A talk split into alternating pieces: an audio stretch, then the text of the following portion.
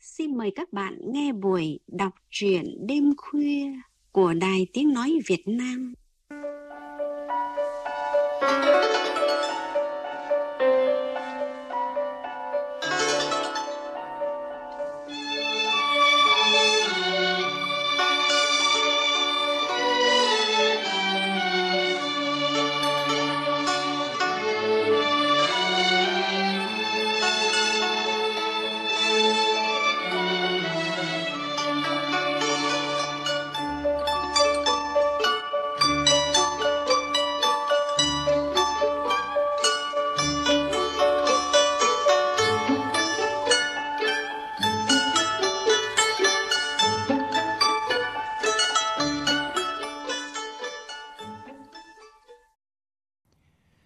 Các bạn thân mến, trong buổi đọc truyện đêm qua, các bạn đã nghe phần đầu truyện Vân tay mắt Phật của nhà văn Trần Nhã Thủy.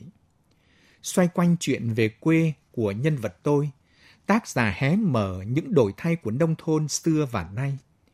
Tuy nhiên, đó chỉ là phông nền trong câu chuyện của ba người bạn, gồm nhân vật tôi, Phước và Văn. Có người chọn ở lại quê hương, có người lên phố lập nghiệp, nhưng tất cả đều mang trong mình những tâm sự không dễ gì chia sẻ về tình yêu, tình người và những lựa chọn cá nhân. Sau đây, mời các bạn cùng nghe phần cuối của truyện ngắn này qua giọng đọc Hải Yến.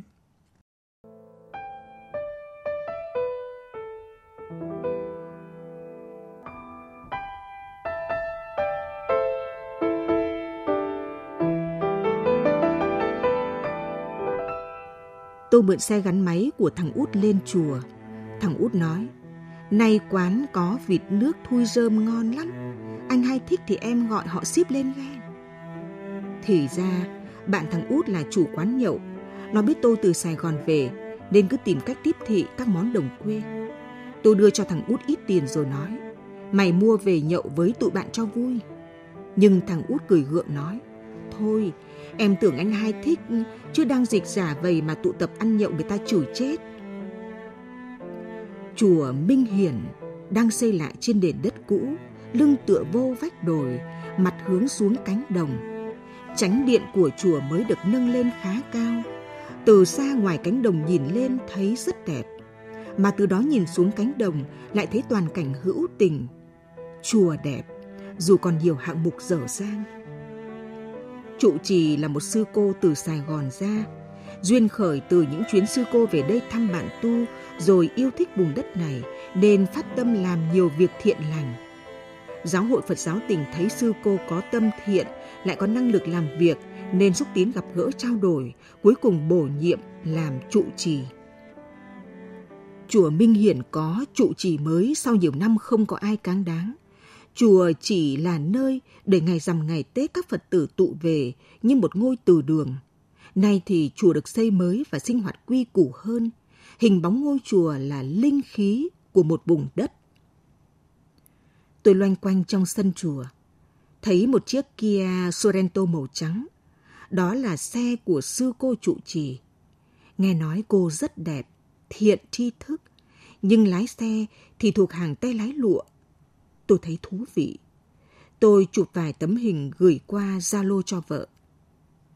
Vợ tôi vài năm nay chuyển sang ăn chay trường và cũng hay đi chùa, dù không phải là Phật tử thuần thành. Lại có chuyện liên quan tới Phước.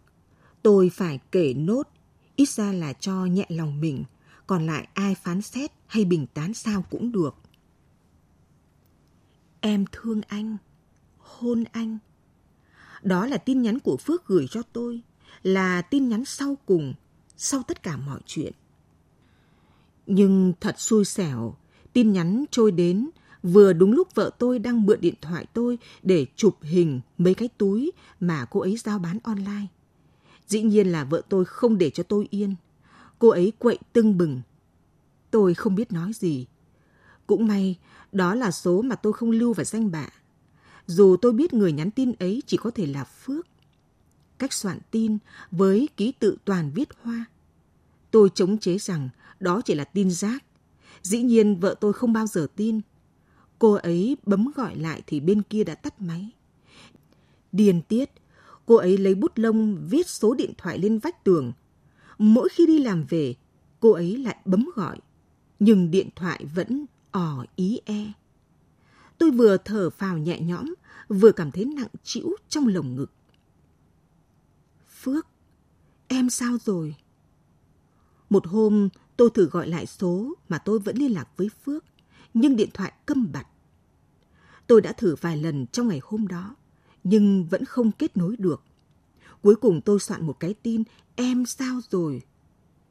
Đó cũng là lần đầu tiên tôi soạn một cái tin toàn những ký tự viết hoa như vậy. Nhưng đáp lại vẫn là sự im lặng. Chuyện đó rồi cũng dần qua. Cuộc sống bề bộ nơi thành phố làm cho con người ta dễ quên nhiều thứ. Người phố không nhớ ra như người quê. Cho nên người ở phố đi hát karaoke dùng Google nhiều hơn người ở quê rất nhiều lần. Nhưng lúc này lại có một chuyện xảy ra khiến chúng tôi rơi vào khủng hoảng. Vợ tôi bị đúng căn bệnh mà Phước đang bị. Dĩ nhiên là vợ tôi không biết, mà tôi cũng không thể nói.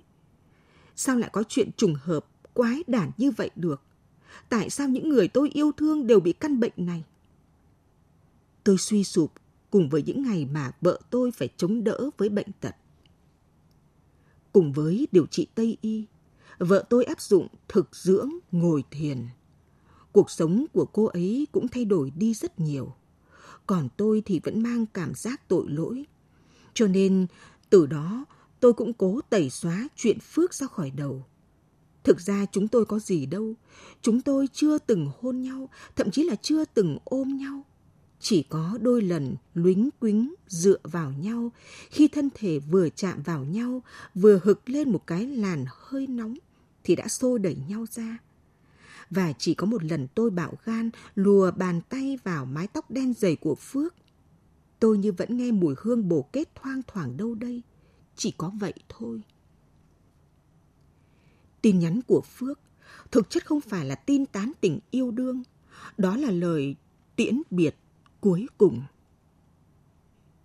Về sau này tôi mới biết, hay là tôi đoán thế. Sau tin nhắn ấy, Phước rơi vào nguy kịch.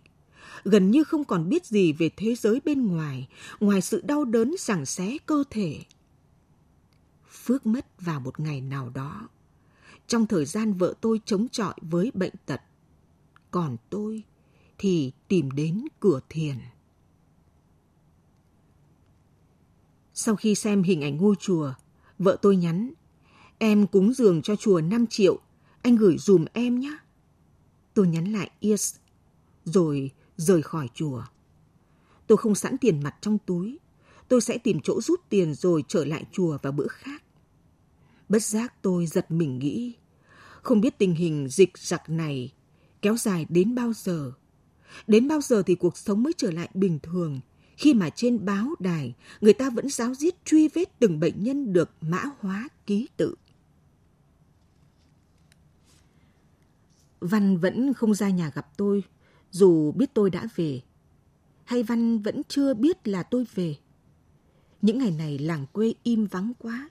Ra ngoài đường ai cũng đeo khẩu trang kín mít thì biết ai là ai. Tôi phóng xe ra chỗ ngõ chợ, nơi má tôi nói Văn đứng bán hàng quần áo. Tôi phóng ngang qua rồi quành lại, đứng cách đó một khúc ngắn vừa tầm quan sát. Văn đó vẫn không khác gì mấy, chỉ có gầy và đen đúa hơn xưa.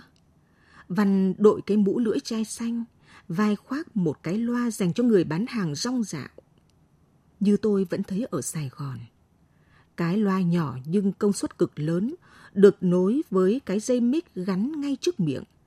Người bán hàng đứng trước ngõ chợ như đang đứng trên sân khấu của mình, vung tay cất giọng.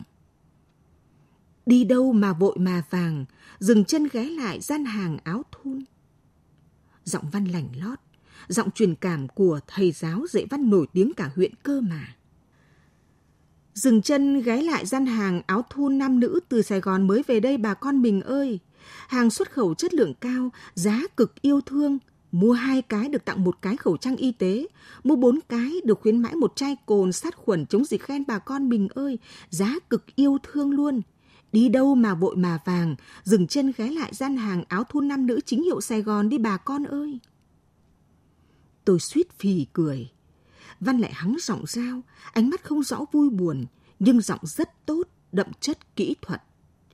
Chiều chiều quạ nói với Diều, ở đây có bán rất nhiều áo xinh, áo trắng thì làm anh say nắng, áo đỏ chứng tỏ đang yêu, áo vàng anh mua tặng nàng, còn áo xanh thì đời long lanh hy vọng.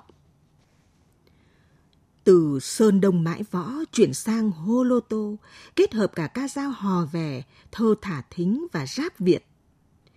Ôi thầy giáo giỏi văn trường huyện, anh văn của tôi. Tôi định giả bộ sắm vai một khách mua hàng để ghẹo anh cho vui, nhưng rồi sợ bất nhẫn. Tôi lặng lặng quay xe đi. Ba tôi vẫn là người ham thích đọc sách. Thấy tôi cầm cuốn Kiều về, ông lại ôm đọc say xưa. Ông hỏi tôi, trong chuyện Kiều, con thích câu nào nhất? Tôi cười. Chuyện Kiều có rất nhiều câu hay, nói đúng hơn là cặp thơ hay. Nhưng nếu để chọn ra một cặp hay nhất thì rất là khó, vì hay hay dở là còn tùy vào cảnh huống tâm trạng.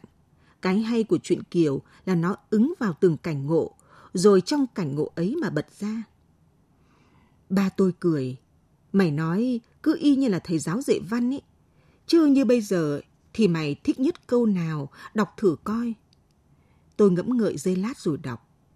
Tưởng bây giờ là bao giờ, rõ ràng mở mắt còn ngờ chiêm bao. Ba tôi gật gù kêu hay, rồi ông lại nói, như nói cho chính mình nghe.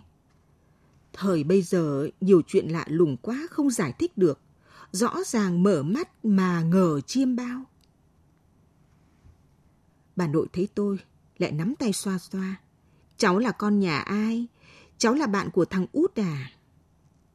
Tôi nghe chỉ biết cười. Bà tôi còn sống đến bao lâu?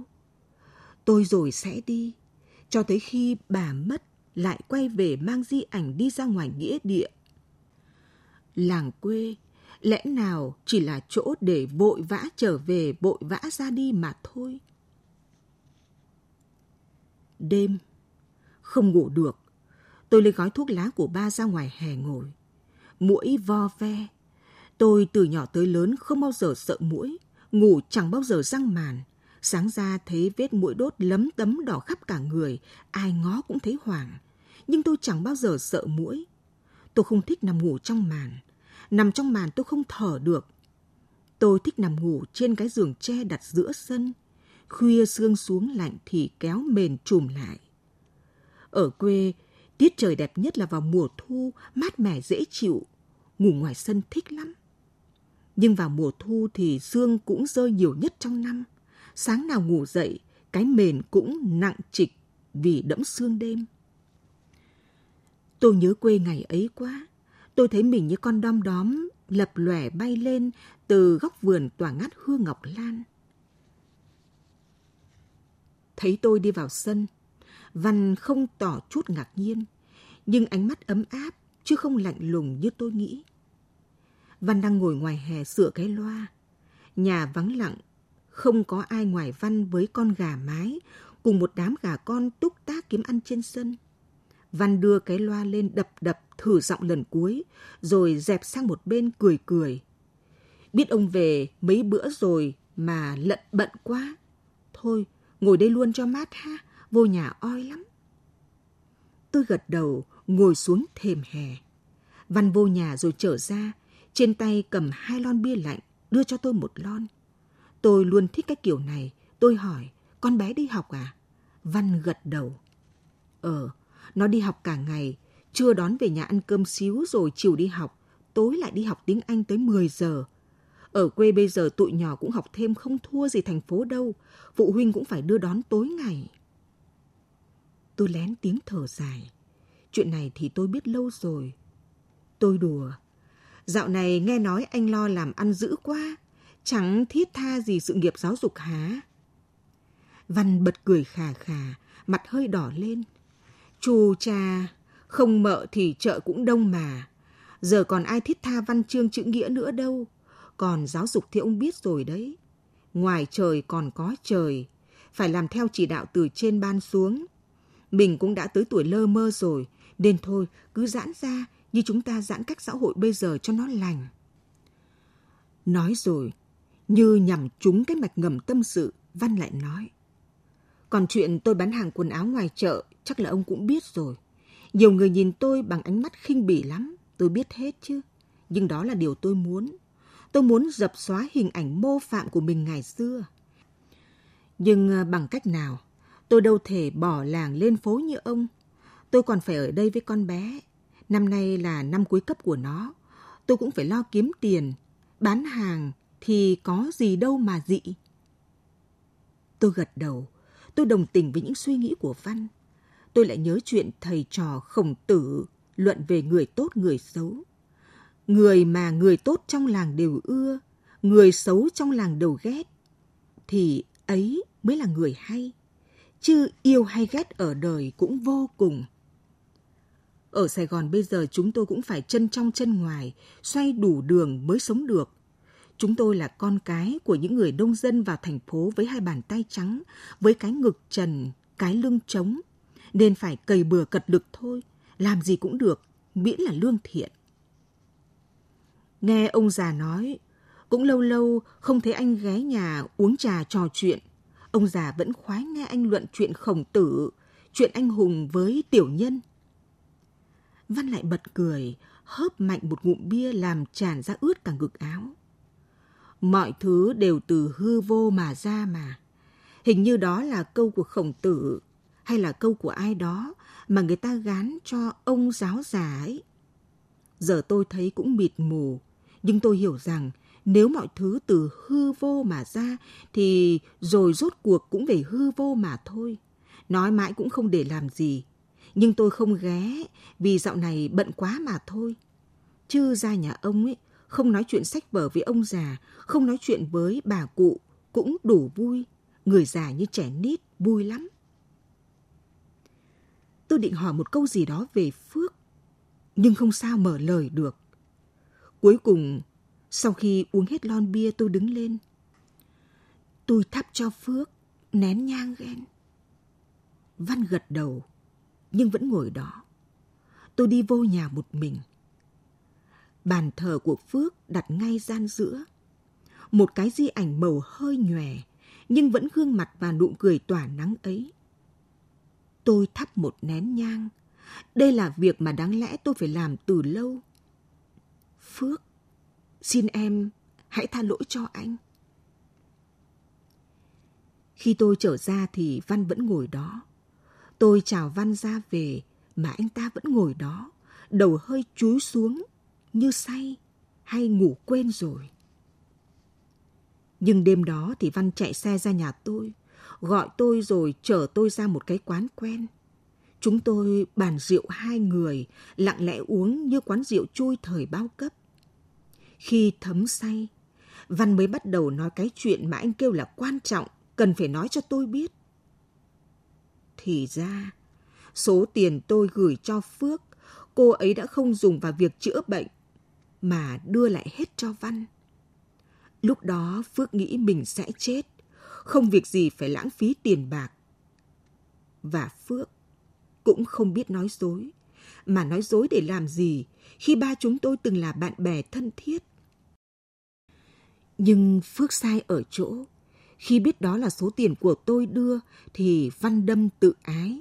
Hai vợ chồng căng thẳng với nhau cho đến khi Phước qua đời. Văn đã từng cầm số tiền vô Sài Gòn tính gặp tôi trả lại.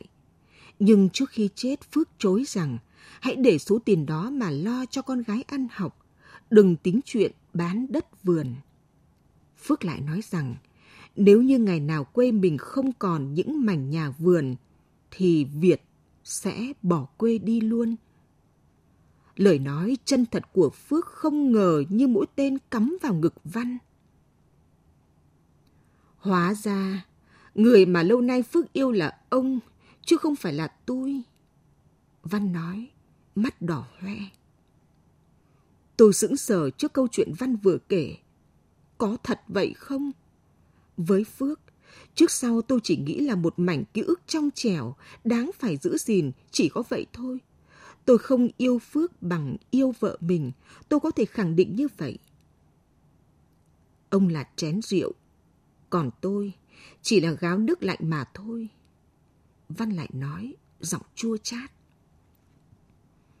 Tôi không biết nói gì lúc ấy. Tôi tránh nhìn vào mắt Văn. Giọng tôi như lạc đi. Tôi xin lỗi. Đáng lẽ tôi không nên gặp Phước. Đáng lẽ tôi không nên ép Phước nhận số tiền đó. Nhưng mà anh phải hiểu giữa tôi và Phước rất trong sáng. Văn bật cười, cắt ngang lời tôi. Tôi biết, ông không cần phải giải thích. Nếu ông không trong sáng thì còn lâu tôi mới để ông yên. Nhưng ông biết tội ông lớn nhất là gì không? Tôi lắc đầu, Văn cười gằn.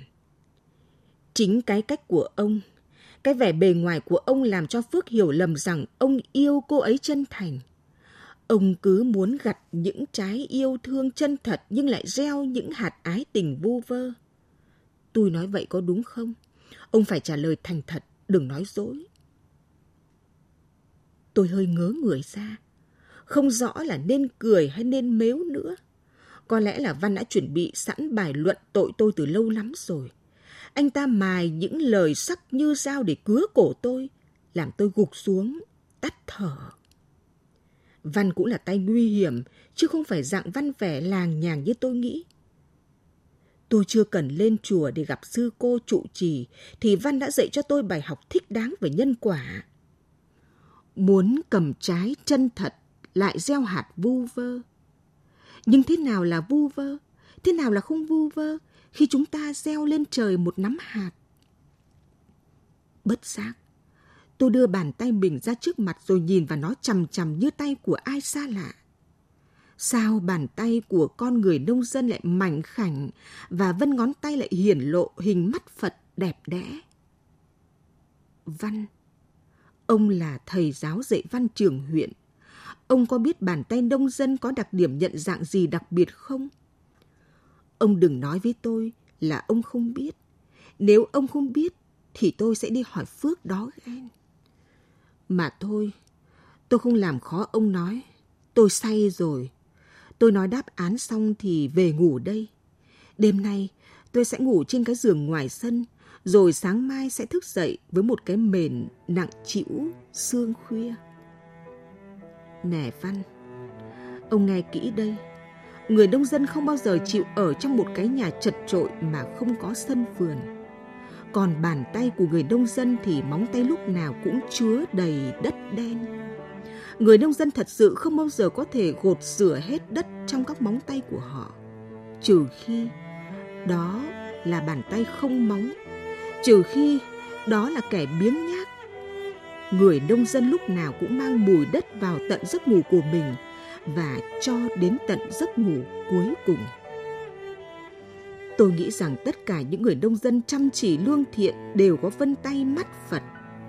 Phật luôn ở trong mỗi chúng ta, những người nông dân lương thiện, ông Văn nà. Đêm đó, tôi ngủ thật say trên chiếc giường tre đặt ở giữa sân nhà. Trong giấc mơ tôi thấy mình hóa thành con đom đóm bay lên vòm trời đêm. Rồi tôi thấy cả Phước và Văn tất cả bạn bè ấu thơ của tôi đều hóa thành đom đóm, làm thành vũ điệu ánh sáng huyền ảo. Chúng tôi bay lên cùng mùi hương đồng nội thơm ngát. Nhưng ngay cả trong mơ, tôi cũng biết đây chỉ là giấc mơ, nên nước mắt cứ tuôn chảy đầm đìa. Các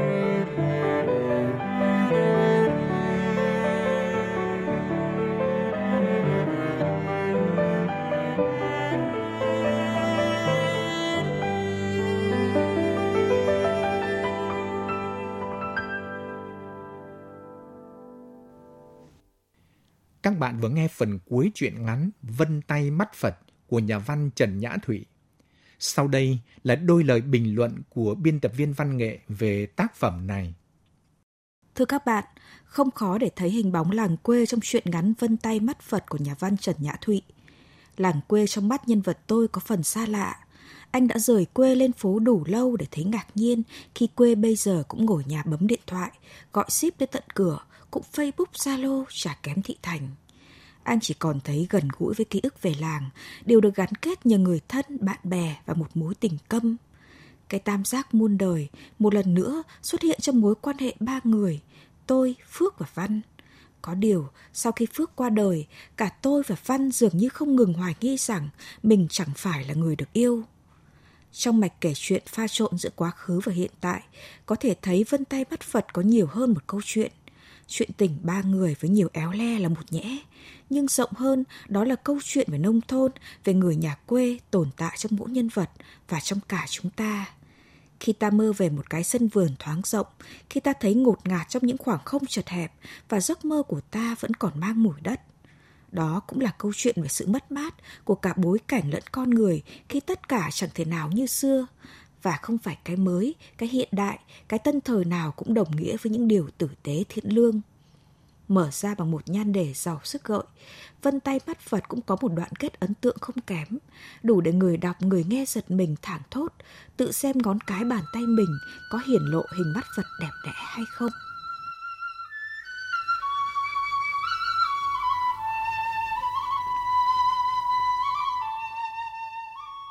Cuối chương trình, qua phần trình bày của nghệ sĩ ưu tú Vũ Kim Dung, mời các bạn cùng thưởng thức bài thơ Nhớ làng của nhà thơ Yến Lan.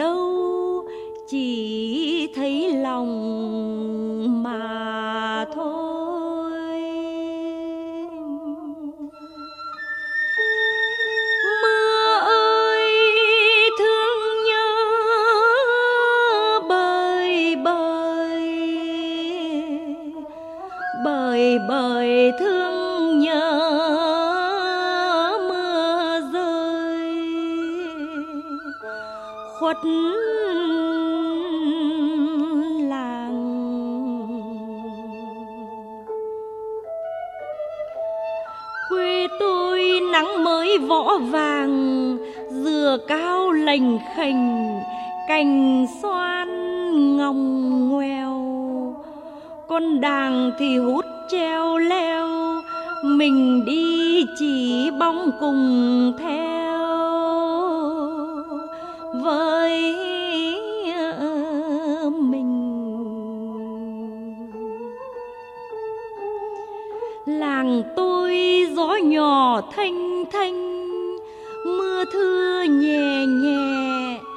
Trắng lên.